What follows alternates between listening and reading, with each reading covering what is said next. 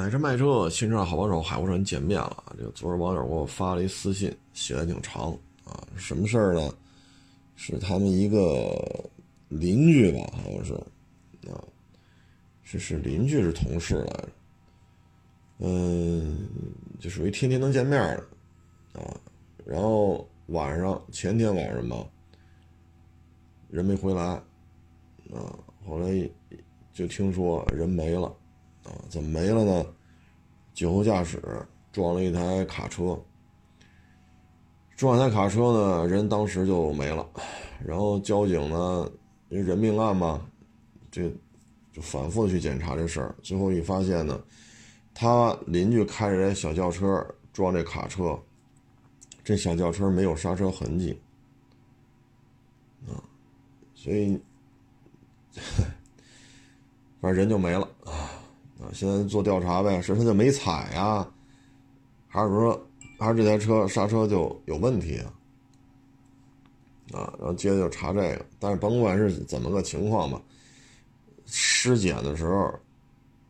这个死者血液是有酒精含量的，是超标的，啊，是超了标的，啊，嗯，就这个就很很不利了。啊，因为你很多理赔啊，什么这个那个，一旦说尸检的时候发现你有这个酒精超标，超过国家法定的这个界限，那理赔的时候你会很被动。啊，可能你上了很多保险，那最后可能赔偿的金额就跟你所期待的差距就很大。啊，这个年底了，啊，现在生意也不好做，经济形势也就这样啊。嗯，像喀什这有一百多例，一百三十七例吧，啊，所以这个可能有些应酬啊，就就是必须得去啊，因为没办法，得生存嘛，啊，但是喝酒就别开了，交一代驾就得了，啊，你像这个人没了，啊，这个。是吧？这个这个结局是，是咱们谁都不愿意看到，啊，嗯，这个叫代驾呢，前两天也说了一个，就是关于代驾当中出的一些案例啊。当然了，百分之九十九点九九做代驾的朋友呢，都是本本分分工作，本本分分挣钱啊。但是他就有这零点零一，他就是胡来。这种胡来呢？咱们之前节目当中也分享过，今天再跟各位再做一个分享。这是指的是什么呢？就是说他看你喝的啊，酒气熏天的，他离你去哪个哪个小区，他离小区还有几百米的时候，他突然说家里有事儿啊，什么媳妇要生了呀，老人要上医院呀，孩子突然犯病了呀，这个那几十百两给你赔道歉，然后不要你钱，不要你代驾费，人家就走了。那这时候你看，呵，家这黑灯瞎火的啊，这离我们家就几百米了，开回去吧。但凡你车一动，后边就有车追上来撞你。那这时候怎么解决？啊，你要是报警，警察来一闻你这味儿，好家伙，您这医院抽血去吧。啊，那您这就得管吃管住了。啊，酒驾且发生交通事故。啊，那这时候你要不想这么弄。你拿点钱吧，那这时候就不是一两千了，啊，这时候就不是一两千、两三千能解决的了。所以各位呢，还是要注意，啊，还是要注意。嗯，说句不好听的，就这车你扔那儿了，他给你停那儿了，你也别开了，把车锁上，大不了第二天被贴条，那也比你出这种事儿强，啊，贴条得罚多少钱呢？对吧？所以就是提醒各位，酒呢，现在这种工作、交往、人际交往、谈业务、谈事儿，有些行业真的是避免不了啊，这都我都能理解啊，都能理解。但是喝完酒之后一定要注意这个问题啊。你像过去的像洛桑啊、刘振华啊，嗯，都是一些。才华横溢的人，啊，也是因为酒后嘛，啊，所以各位呢还是要注意，喝酒不开车，啊，开车咱就别沾这个，别沾这酒啊。其实有些解决方案就是什么？你说啊，走来晚上谈个事儿，到哪个酒店，这个那个，那一看很重要啊，这可能牵扯到公司未来的业务啊，明年的一些发展方向啊，这个那，那咱就去。你就别动车了，你打一车去不就完了吗？对吧？然后车就扔在这儿呗，最起码扔在你现在的停车位上，它不贴条，无非就是停车费，是不是？吃完了喝完了，打一车在那回家，啊，齐活，所以总比这个人没了，总比这个要强，您说呢？这个一说就是老婆孩子在家就这日子没法过了啊。哎，这东西咱就真是人死不能复生啊！这咱真是，咱也帮不上什么忙了啊。反正是提醒各位吧，啊，年底了，应酬多啊，感谢这一年来合作伙伴的支持啊。然后明年咱们怎么怎么着啊？呃，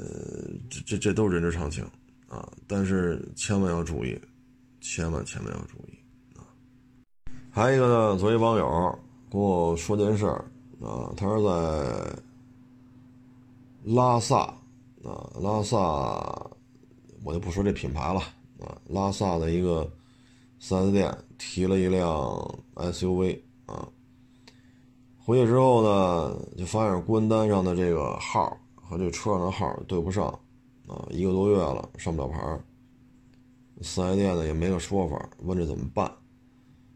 其实像这个呢，你就找四 S 店呗，啊，因为你这个品牌的什么什么中国，它是在北京，啊，那你要来北京一趟，你从拉萨来一趟，这也不合适啊，你你就找四 S 店，啊，然后做相关的这种证据的保存，然后呢，解决不了，不是一个多月，一个多月了嘛，那你们之间沟通肯定不止一次了。保存好相关的这种证据啊，然后对沟通过程进行记录啊。如果还解决不了，那你就打四零零呗，找这个什么什么中国，你让他给你解决啊。再一个呢，就他这属于一个小众的品牌啊，因为在北京这车都很卖的真是很少了啊。因为在在拉萨来讲，这种车保有量。其实意义不大，买这种车，啊，因为可能全西藏只有拉萨有这个品牌的维修点，全西藏可能出了拉萨你就找不着维修的地方，啊，就这种车还是要慎重，买回去之后呢，一旦出了问题，你可怎么办？所以像这种解决方案呢，就是打四零零，四零零如果还解决不了呢，那就找律师，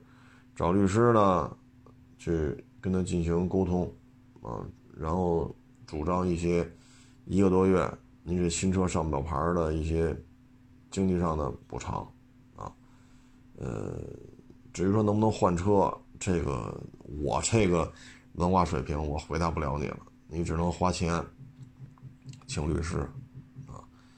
所以像这种小众车型吧，在国内混得半死不拉活的，真的是没有必要再去买了。啊。你买完之后，咱不说将来保值的问题吧，因为西藏地区零配件供应，它只仅限于拉萨市内，出了拉萨就抓瞎，啊，而且它现在产在中国的销售量一年比一年低，啊，过往的六七年，其销量是逐渐下滑的，啊，所以像这种，我觉得啊，如果说咱们在拉萨或者说在乌鲁木齐。啊，嗯，或者在西宁，就是青海西宁，啊，嗯，或者内蒙，啊，就是咱相对这个四 S 店没有那么多的地区，你最好买一些随大溜的车，啊，你比如丰田、本田、大众，日产，就你看这些在当地四 S 店经营时间很长，汽油厂，它也能解决这个车。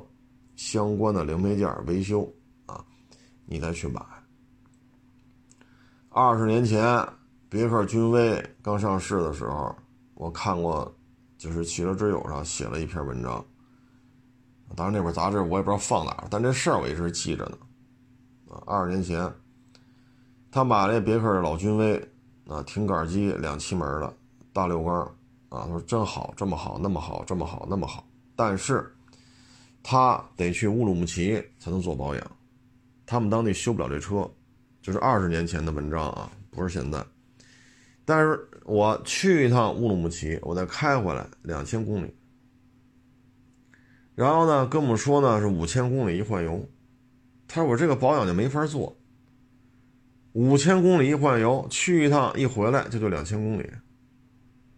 那合着这车对于我来讲，这开不了多长时间，我就得去保养去。而且两千公里啊，各位，一个往返，这是不是时间成本也高了点儿？这个，当然是二十年前的事儿了，现在是没问题了。所以买的时候呢，对于这些问题啊，还是要慎重啊，要不然你请回去真是麻烦。”像这就是很典型的案例，新疆也很大，啊，你包括拉萨也是，有些车只在拉萨晃荡，啊，酒吧呀，啊，咖啡呀，啊，酒店呀，啊，就是嘚瑟嘚瑟，充充门面，一出拉萨，乖乖的霸道陆巡，啊，乖乖的换成这些车，因为路况。有些地区路况还不是那么好，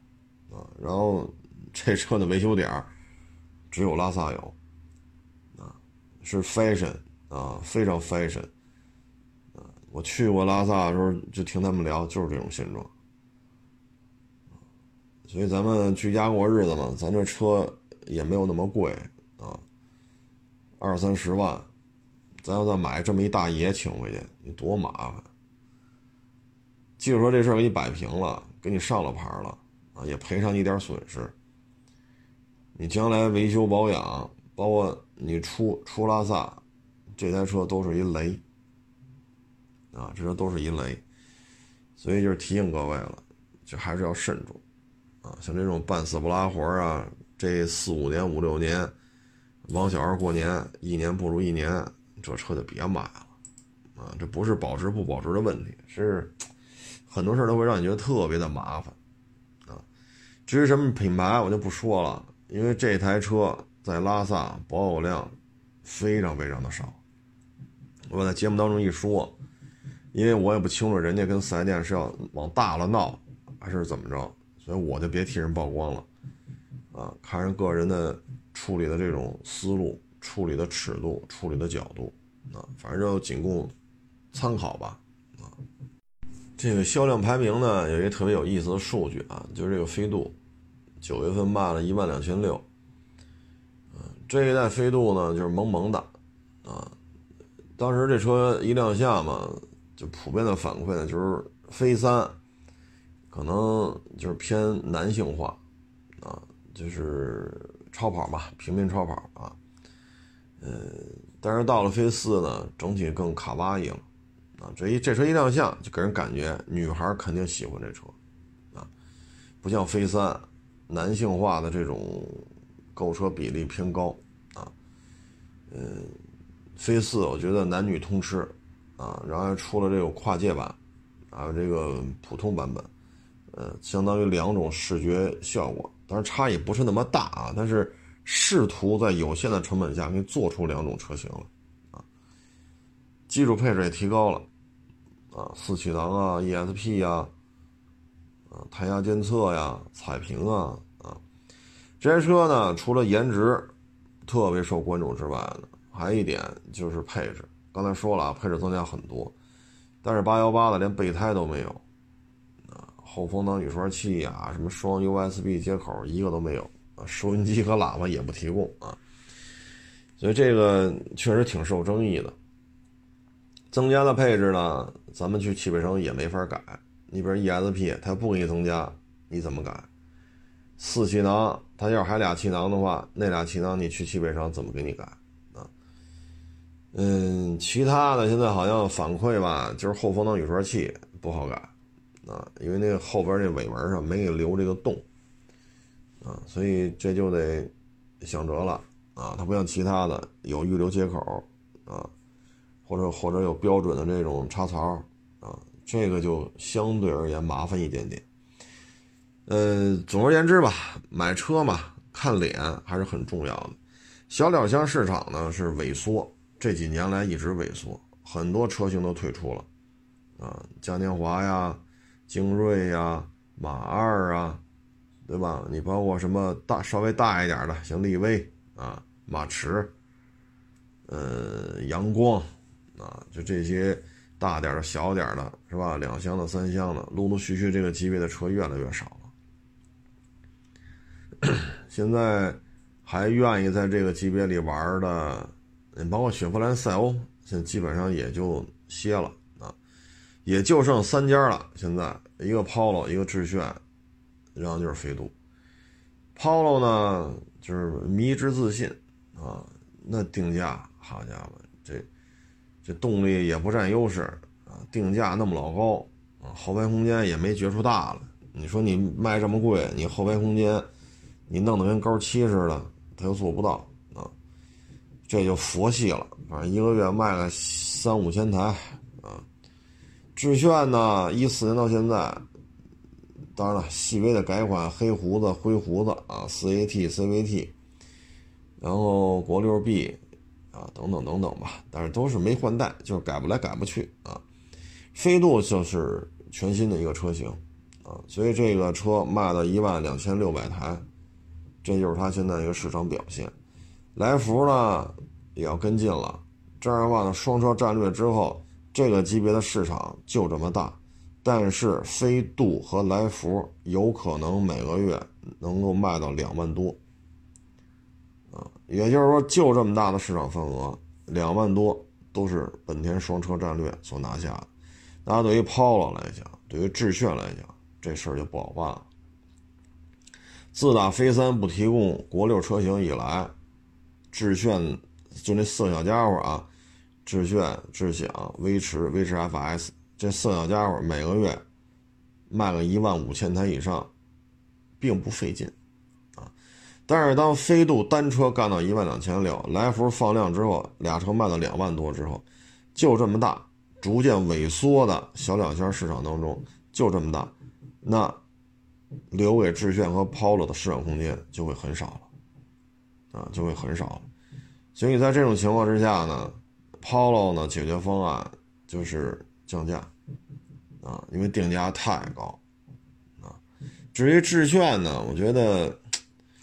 嗯，生产了六年了吧，一四到现在六年了，它，你说再降吧。它现在就是七万多，一点五 CVT 就是七万多，你再降确实，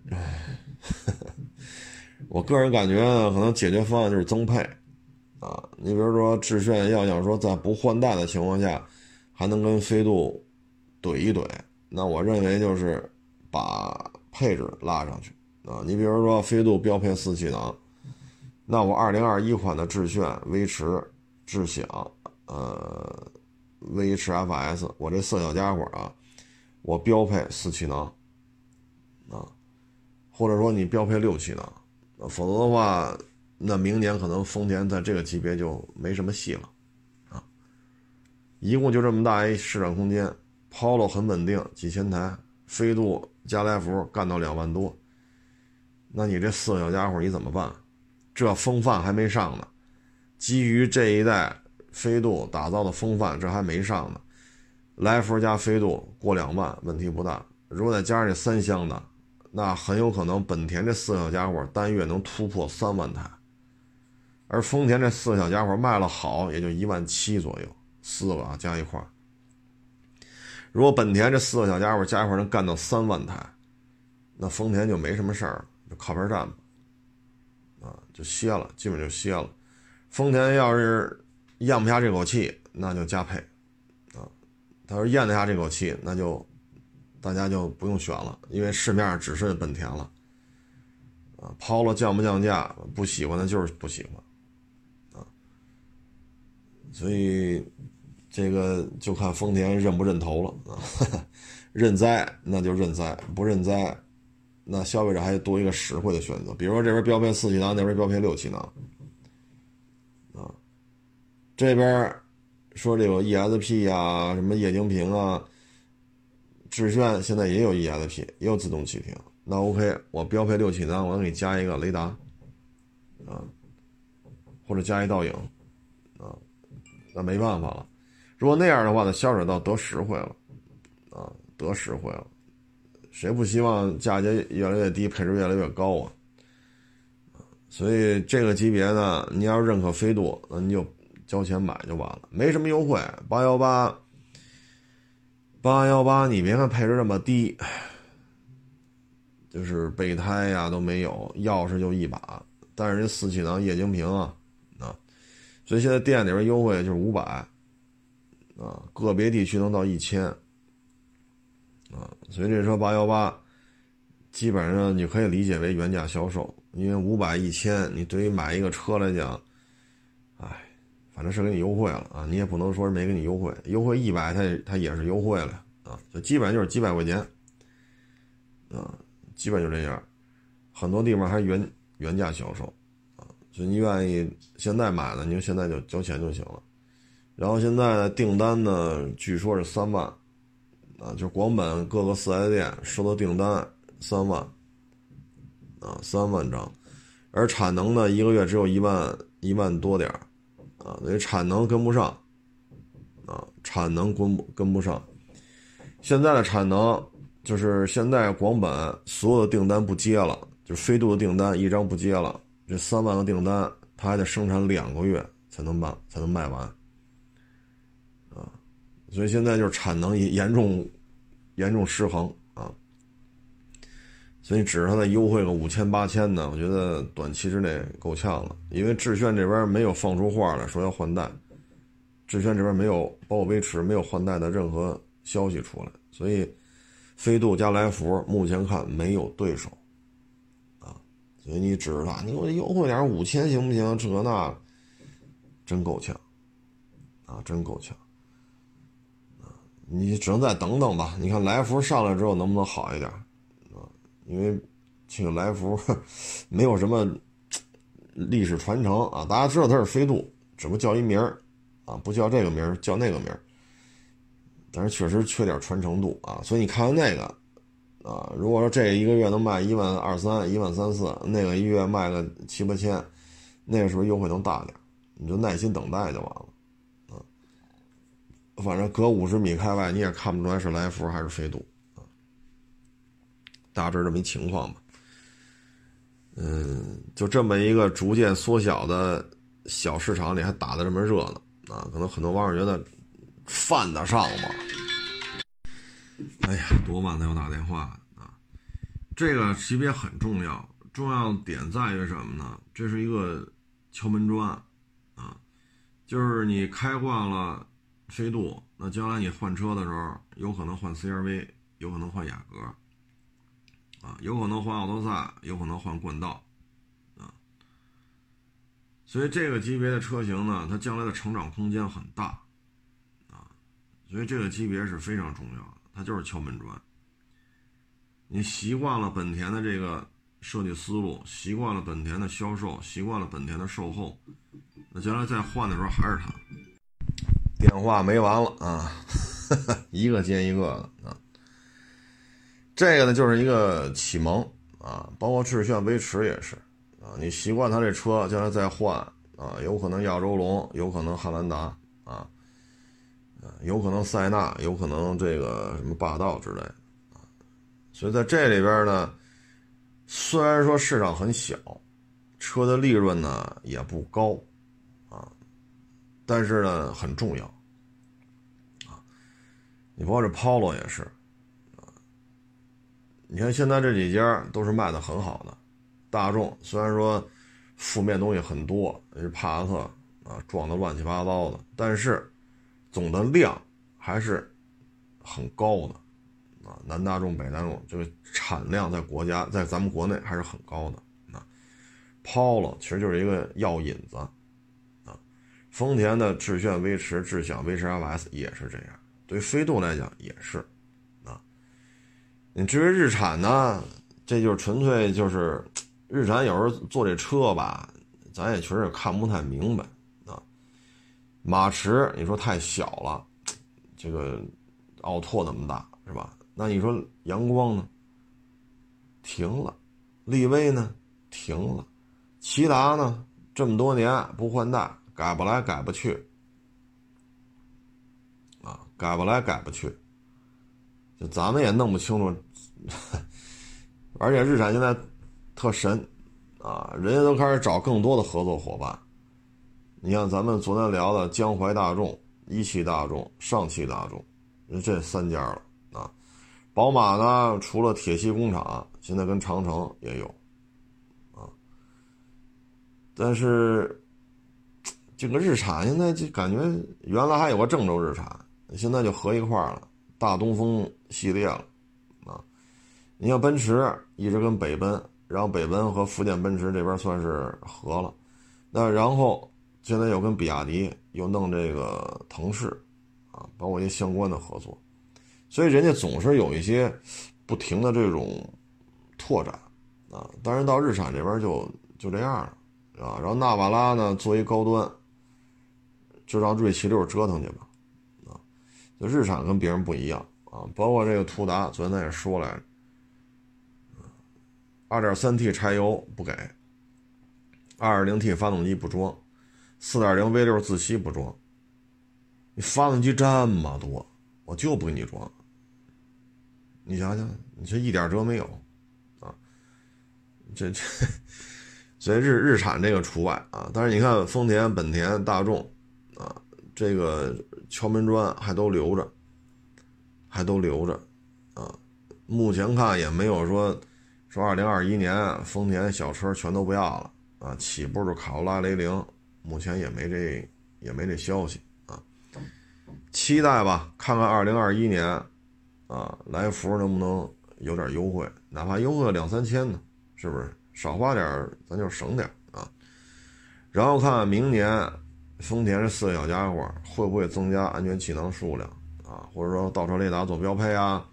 啊，或者大屏做标配啊？啊，好歹让大家觉得，哎呀，这个一打开车门一看，哦，这，嗯，不一样了啊。所以这个就看吧。啊，就看丰台这丰台的丰田啊，看丰田这心气儿了啊。反正丰田这心思也没放在这上头啊，全新汉兰达呀，全新塞纳呀，海利亚呀，啊，海瑞啊，啊，海利亚啊，呃，包括陆巡 LC 三百啊，下一代霸道啊，啊，嗯，作为丰田来讲，确实心思也不在这儿，包括卡罗拉版本的 SUV 啊。呃，卡罗拉、雷凌的长轴版呀，啊，这些都是非常有杀伤力的车型。丰田的心思都在这上头，所以让他说把这些车停了，倒腾这致炫，倒腾这威驰，那都是做买卖的。那有挣钱多的不做，非什么非得做这挣钱少的呢？啊，所以这就看丰田明年怎么应对了啊。呃，目前看飞度这边整个的市场表现还是非常好的。啊，反正我们大胆的可以预期嘛，来福加飞度过两万，风范就是两南俩丰田吧，不能说南北了，就是东风和广汽啊，这俩本田因为都在南边嘛，就这俩俩本田，风范也会对得上啊。看这四个，按照这趋势，如果风范这个三厢版本做的还比较漂亮的话，配置也过得去，那很有可能这哥四个一个月能干到四万台啊，四三万台。啊，能干到三万台，这就是非常恐怖的一个数字了。利润如此之薄的车，一年能做到三十多万辆，这绝对挣着钱了，这绝对挣着钱了。你要再说生产一台赔钱，这我都不信了。一台车赔多少钱？好家伙，一年卖三十多万辆，你赔到哪儿去？你得赔破产了吧？现在，所以在商言商，啊，这个四小家伙如果能卖到三万台左右，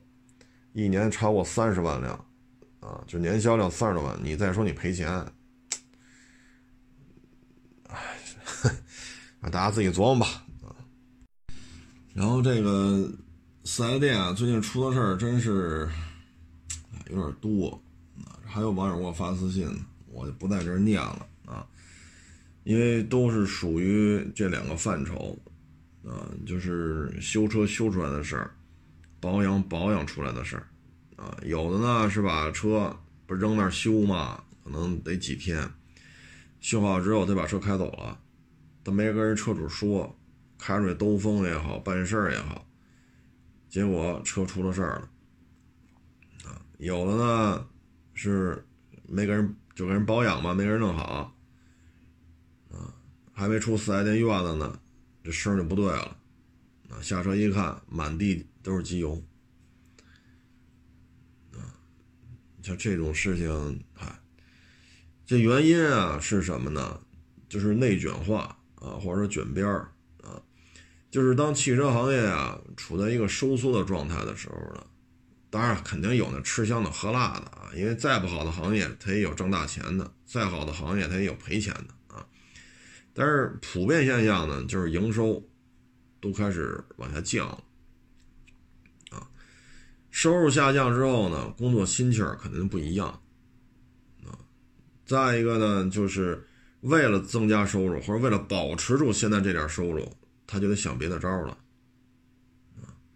所以在这种情况之下呢，最近这个出的事儿确实挺多的，啊，确实挺多的。我们给您的解决方案呢，就是敲电。哎呀，这电话真多呀，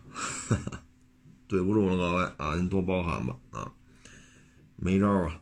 这么一会儿这多少个电话？嗯，所以它会出现一些这问题那问题，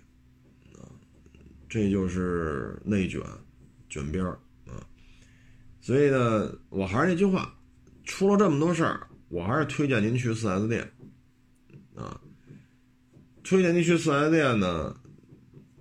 首先呢，一个完整的保养记录，对于您卖车的话呢是有帮助的。啊，这一点您卖车的时候你就明白了。啊，这个跟我没关系啊，因为你去四 S 店，你不去四 S 店，他我也没有提成。啊，嗯，您卖的要卖给我的话，我们当然愿意收。啊，就是您卖给别人的话，一个完整的保养记录都是加分项啊。那只能是看好了，啊，至于说您的车扔四 S 店了，他背着你把车开出去了，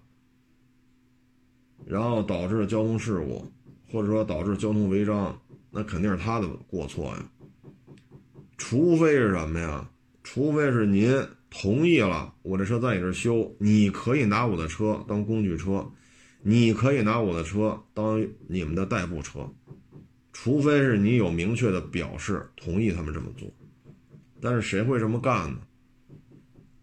对吗？就是说没有征求你同意的情况下，他把这开出来，导致这些后果就是他来承担，这叫未经许可。啊，你像这个也是品牌啊，我就不具体说了啊，就是一个我 American 的品牌，早些年呢，十五年前。他那个品牌的服务水准还是蛮高的，啊，嗯，十年前也还都不错，啊，比什么大众啊、丰田呀、本田呀，比他们服务态度还要稍微高一些，啊，十年前还是能体会到的，但是到了五年前就不这样，为什么呢？高额的折扣，啊，你说你明明跟朗逸呀。宝来呀，卡罗拉呀，轩逸呀，你明明跟是差不多大小的车，啊，您这还带个混动，然后您卖八万多，还自动挡带天窗，就是你这种车的大幅度折扣，啊，虽然说量也上来了，啊，你跟刚才我说那些车的销量差不多了，但是人那车没便宜到这个份儿上，又混动吧，又自动挡吧，又天窗嘛。八万多。当你已经进入到这个圈子的时候，你整个企业的盈利啊，因为大家制造成本没有太大的区别啊，所以在这种情况下，你的折扣给这么高，你整体的盈利水平就会受到影响。你像卡罗拉混动，人家没卖八万多，对吗？大众的这个三厢轿车也有混动的，人家也没卖到八万多。轩逸也没卖到八万多，就别说混动了，这这气动版的它也没卖到八万多。虽然说很多人不认可这叫全新换代，但它确实模样不一样了。人就说叫全新一代轩逸，你也甭跟这抬杠了，厂家就这么说，也有折扣，但是也没卖到八万多，所以整个盈利水平都受影响啊。你现在能挣钱的可能就是 MPV 了，还加价啊。整个店内的这种工作状态，这个，哎呀，差距确实变化挺大的。这就是你整个的这种车企的一些销量啊、折扣啊、盈利啊，啊，原来你比别人有品牌溢价，啊，你有品牌溢价，你包括它过去的一些车型啊，你跟伊兰特对比，那伊兰特和它都是来自于韩国，但是因为它挂了别克标，它就是比伊兰特贵，它就得比你伊兰特卖的贵。你看伊兰特后来换发动机，换这换那，人家到最后又出什么悦动、领动这个那，到这边就是它一直生产了十几年，不服不行。但是当你的品牌溢价扛不住了的时候，当你不得不依靠非常高的折扣才能勉强跟人平起平坐的时候，这一套就吃不开了，吃不开了，盈利就下来，下来整个人员的这种状态。就会潜移默化的受到影响，所以就这个品牌，我这儿很多网友说这这一去四 S 店，哎呀，这事儿那事儿的就多了啊。我说五年前不这样，十年前也不这样，十五年前更不是这样。没办法啊，没办法，就是当这个舞台没有那么大了，原来这舞台每年都比每年要扩建。啊，每年都会比去年变得大一些，可以容纳更多的人上这舞台上唱歌跳舞啊，尽情的展现自己的才华。但是现在不是了，在这种情况之下呢，嗯，舞台越来越小，那就越来越多人会掉下去。为了不掉下去，就得拼尽全力，自身实力不济的情况下，就得自降身价。那原来的这种服务体系的这个人员构成就会受到影响，所以现在为什么这个品牌的售后服务就是这么差？这都是相辅相成的。所以咱能做的呢，就还去四 S 店，但是相关的注意事项呢，大家可以看拍那视频啊。海阔看车，四 S 店的猫腻怎么防？大家可以看，人家说的。嗯就是以我们能想到的，我们基本上都给您介绍到了啊。嗯，有些呢，你像空调滤芯儿，对吧？动手能力强的、好拆的，嘁哩咔嚓就弄下来了。那有些东西你也没法拆出来看呢。你说变速箱油，你怎么看？你把油底壳再给我拆开，把油倒着我看一眼。看完了呢，这油再灌回去。所以有些事咱就没法弄，啊，没法弄。解决方案就是盯着。你让我盯着，我就跟着保养；你不让我盯着，那我们也做不了。你一万公里医保，好家伙，您这车合两万公里医保，你怎么办？你这不是毁车吗？那不是钱的事儿了。或者变速箱油，你比如这个规定四万公里医保。您钱收了，你没给我换呢，那等再换就八万公里了，那我这变速箱受得了吗？所以这个你你你只能盯着了，没没有什么捷径，啊，包括用什么油啊，您花点全合成的费用，给你加一半合成，啊，这事儿都出过，你花的全合成的机油，那我给你加的就是黄壳，哎。所以你这个就没招了，啊，有些车呢，就保养就这么保养，保养个几万公里，这声儿都不对啊。为什么呢？缸内缸内直喷，分层燃烧，好家伙，你怼黄壳，黄壳还不是原厂的，还是他妈假冒的。几万公里，这发动机的声就没法听了，啊，就没法听了。你要真是黄壳，那还那还算对得起你了。它那正统的正宗正宗的黄黄壳，它都谈不上。这些事儿我们都都都遇见过，啊，所以你这个就各位就是多留心吧，啊，这种事儿呢，四四 S 店会发生，汽修厂也会发生，汽修厂会发生，四 S 店也会发生，所以到哪儿都得盯住，啊，这跟他说啊，这汽修厂就一定没事儿，啊，或者说这个四 S 店一定没事儿，你这话不能这么说啊，所以各位就是多留心吧。啊，多留心吧。昨天车圈还报了一个，就是华晨那个债券吧，啊，到期偿付的问题。这可是让人没想到啊，没想到，没想到在哪儿呢？就是这个华晨的债券呢，现在华晨背后这大股东呢，一个是辽宁省国资委，一个是辽宁省社保基金，啊，呃。这两家呢，这都是蛮有实力的，啊，有百分之八十是辽宁省国资委，百分之二十是辽宁省社保基金，啊，那在这种情况之下还能整出这么一出来，这对于华晨来讲，华晨现在的利润呢，就基本上就是仰仗着宝马，啊，有些时候呢，你看这就事儿吧，就就挺有意思的，啊，就是华晨宝马。给华晨上缴的利润，假如说啊是一百块钱，那华晨汽车的利润是多少呢？利润是九十。啊，你看那财务报表特有意思，啊，就是你子公司给你上缴了一百块钱利润，你的利润是多少？九十。那很多网友看这看不明白，其实这事儿很简单，他亏损了二十，他亏损了二十，也就是一百减二十，啊，最后摊去他的费用。账面上就剩九十，啊，账面的费用就是九十，啊，捋来捋去你会发现了，它的亏损额如果没有华晨宝马，它的账面就是亏损的，啊，它现在盈利的项目很少，啊，因为华晨华晨下边一个新辰动力，新辰动力还好，华晨系本身是亏损的。宝马是大摇钱树，啊，所以这边盈利是一百，它账面上就是九十，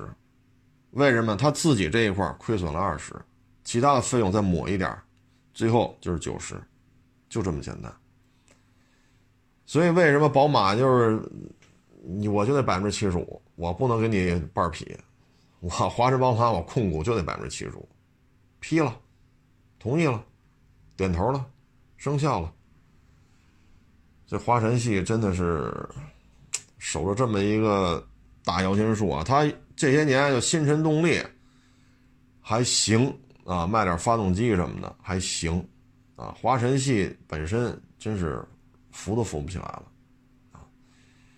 金杯在这个级别里边也丧失了领导地位啊，丧失了过去的那种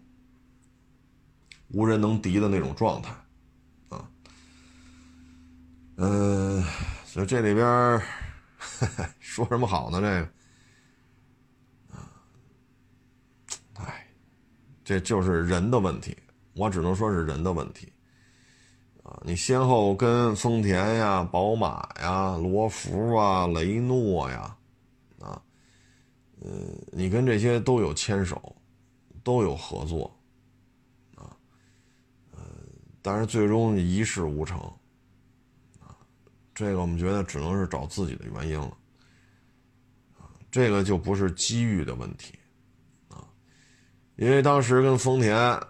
拿过来海狮挂上金杯标开始整，当时一个金杯卖二十大几万，在那个年代九十年代啊，在那个年代，吉利啊、长城啊、比亚迪呀，是吧？这都可以忽略不计了，啊，而他已经跟丰田算是傍上了。已经算是傍上了啊！那会儿丰田海狮就是金杯吧，那会儿的金杯质量也是很好，也卖的也真够贵的，二十大几万。要机遇有机遇，要强劲的合作伙伴咱也有。你说丰田这这是怂吗？这个这一点都不怂。但是呢，就是越弄，所以那会儿也就是宝马，算是宝马算是合作下来了，啊，就这么多机遇，包括那个通用，啊，金杯通用，啊，哎，也就这样，华晨也就这样，咱也管不了了。反正这个房价呀，小学生的这种在校生的数量的增减趋势啊，等等等等，反正也也正常啊。也正常。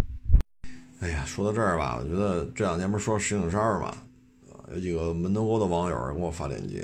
啊。哎呀，说门头沟这个有些新楼盘呀，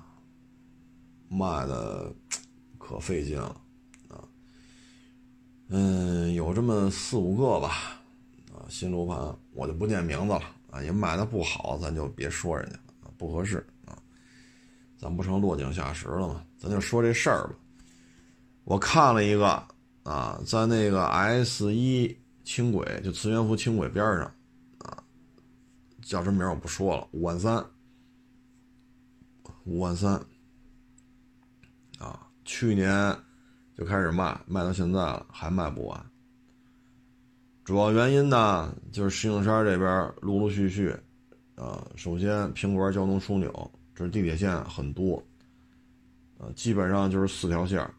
啊，S 一六号、一号加一个南北向的奥运线，啊，将来会修到北京西站和北京南站，就是火车站啊。所以呢，现在这一片呢，它在五环外，而门头沟那个呢是在六环外，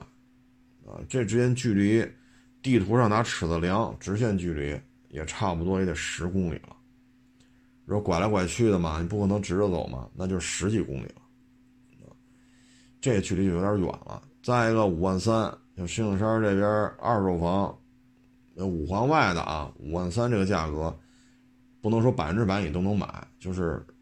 有有大量的房子啊，五万三一平你可以大量去挑了，啊，嗯，而且平关交通枢纽附近的这房价四万多的也很多。啊所以你差了这么多，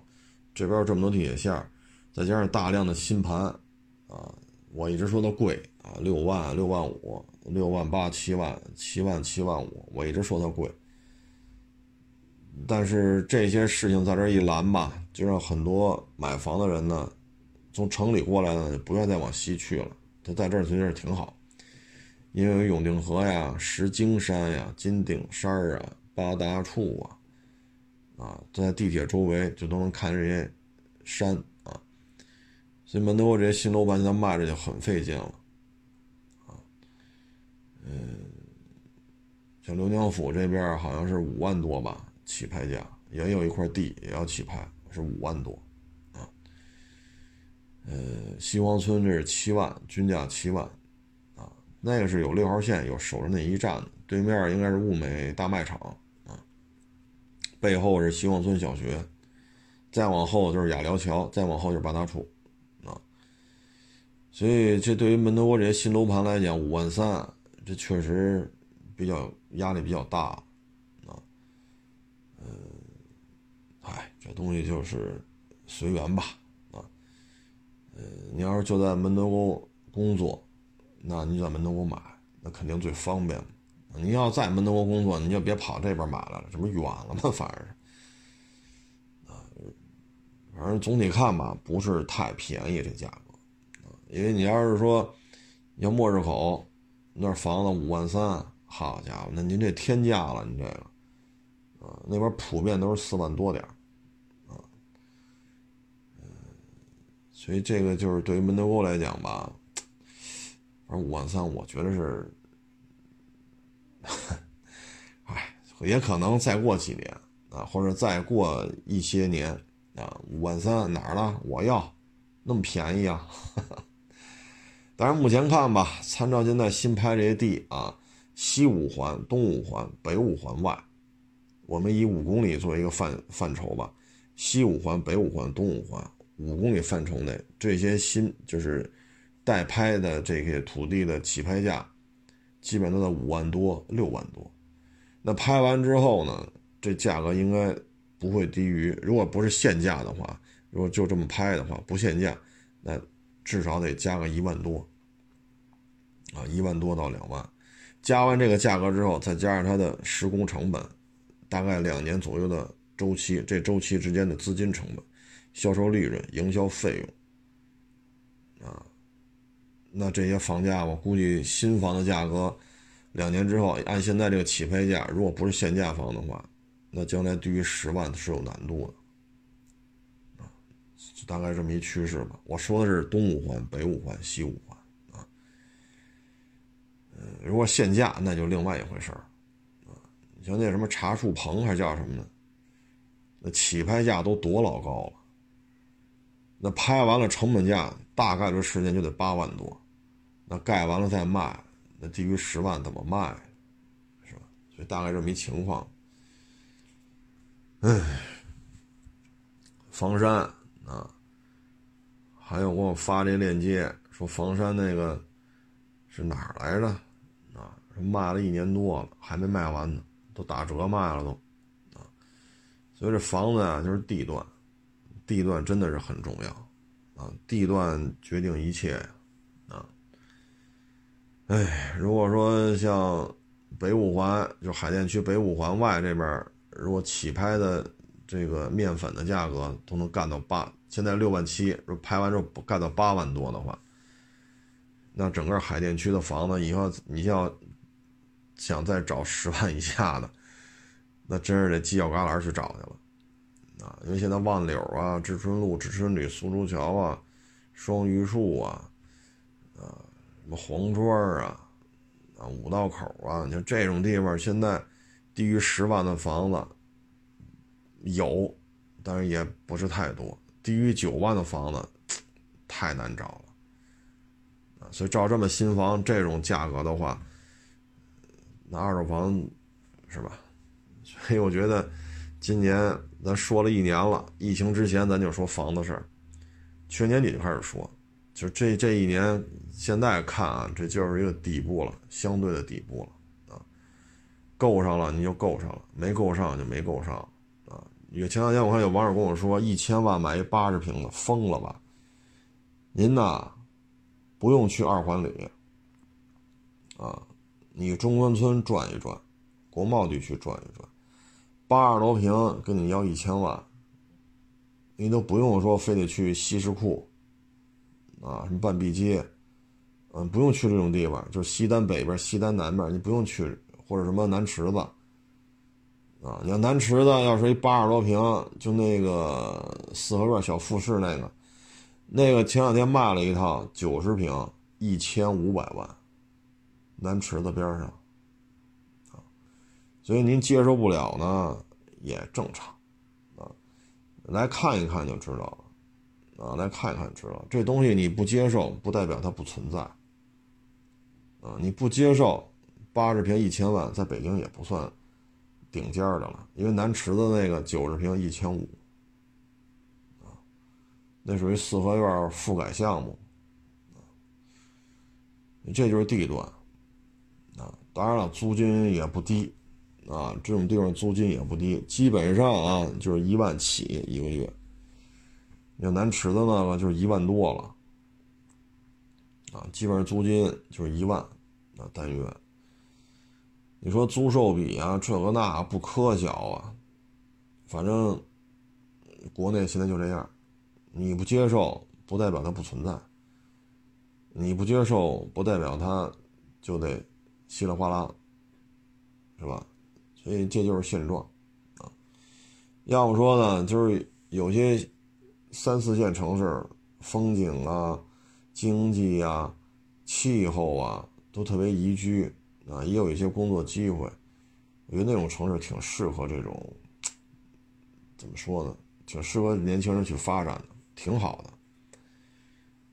你像福州啊，很多人认为福建省的省会是厦门，福建省的省会真不是厦门啊。当然，你愿意去厦门也不错，那旅游搞得也很好啊。去福州呢，福州的经济实力比厦门还要高一点，但是没有那么出名。这房价没有那么高，那福州也是个好地方，啊，厦门也不错，啊，类似这种城市应该也挺多的，北京啊，确实是很累啊。很多人都说，这孩子上学太这那那这。各位啊，别老拿当年八十年代上学、七十年代上学怎么怎么着，九十年代上学怎么，那会儿大家都是大波轰，上哪都上，上不了拉倒。现在你看看，那会儿学习太次了，才请请家教呢。现在你看看，谁家孩子不请家教？你看现在学校都开学了，你看晚上还要出来疯跑的吗？全都去各个补习班了，要把家教请假了。当所有人都在努力的时候，你不努力，那你就会被淘汰。所以为什么现在说北京考大学的压力也很大？因为现在北京这些能在北京上高中、上初中、考大学的这帮孩子，小学一年级就开始这样了。你说你想疯跑去是吧？上树下河。啊，上人家房梁啊，房梁上蹦去啊，长院里边跑去啊，庄园地里边折腾去，你折腾吧，全班就你一人这么折腾，剩下全都请家教上补习班。你将来考试，您不垫底谁垫底啊，你帮我请这家教，你你说还帮我上那补习班，有些补习班就是一堆老外，哇啦哇哇啦哇，他跟你对话的就是母语为英语的这些老外。那你跟家听磁带也好看，看这个教学的这种电视节目也好，看发的书也好，还是那些同样也是看书，但是跟一些老外天天天天这么聊，天天这么聊，然后大家进行群群组的这种对话沟通，你看哪个效果好？而那种效果好是钱和时间，啊，所以现在就是北京的孩子来讲，你能在北京上初中、高中、考大学，压力很大，啊，所以北京这边呢是。因为这是虹吸效应嘛，啊，北京也好，上海也好，啊，深圳也好，这都是精英聚集的地方，啊，包括杭州，啊，包括宁波啊，等等等等。所以现在这个一千万八十平，在北京它是正常存在的，而且它也不是最贵的，啊，不是最贵的，还有八十多平一千多万的。所以这个呢，不是说有病没病的问题，是你没有融入到这个城市当中的这个经济体当中，你没有进入这个经济循环，所以你接受不了。也不能说你怎么着，也不能说这房子怎么着，啊，因为不是一个轨道上的，啊，可能你在你们当地没有这么大房子的压力，啊，这都是正常，啊，不是您说这话您就怎么着了，也不是这房子怎么着了，啊，都正常，存在。它就这么客观存在，啊，嗯，反正你这个买回去就是租金，你就别算租售比了，啊，因为你要是一千万呢，存银行至少三万，啊三至少三十万，至少至少三十万，啊，至少了，三十多万的利息是有了，如果稍微运作一块四个点，那就是一年四十万往上。但你这房子一个月一万，就说高点再往高了说，咱胡说八道了，一万五，那你一年不也就十大几万？你说你不要考虑租售比了，因为他很多行为考虑什么？考虑是通胀，就是因为钱是天量的在发，天量的货币供应量，这钱干嘛去？钱干什么不重要，反正钱越来越多，钱就越来越不值钱，这道理是通的，啊，特别像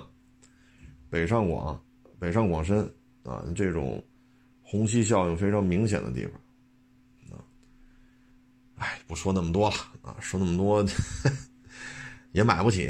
啊，咱咱这聊也是干干聊啊。行了，这个不多说了啊，我也该歇着了啊。说的也是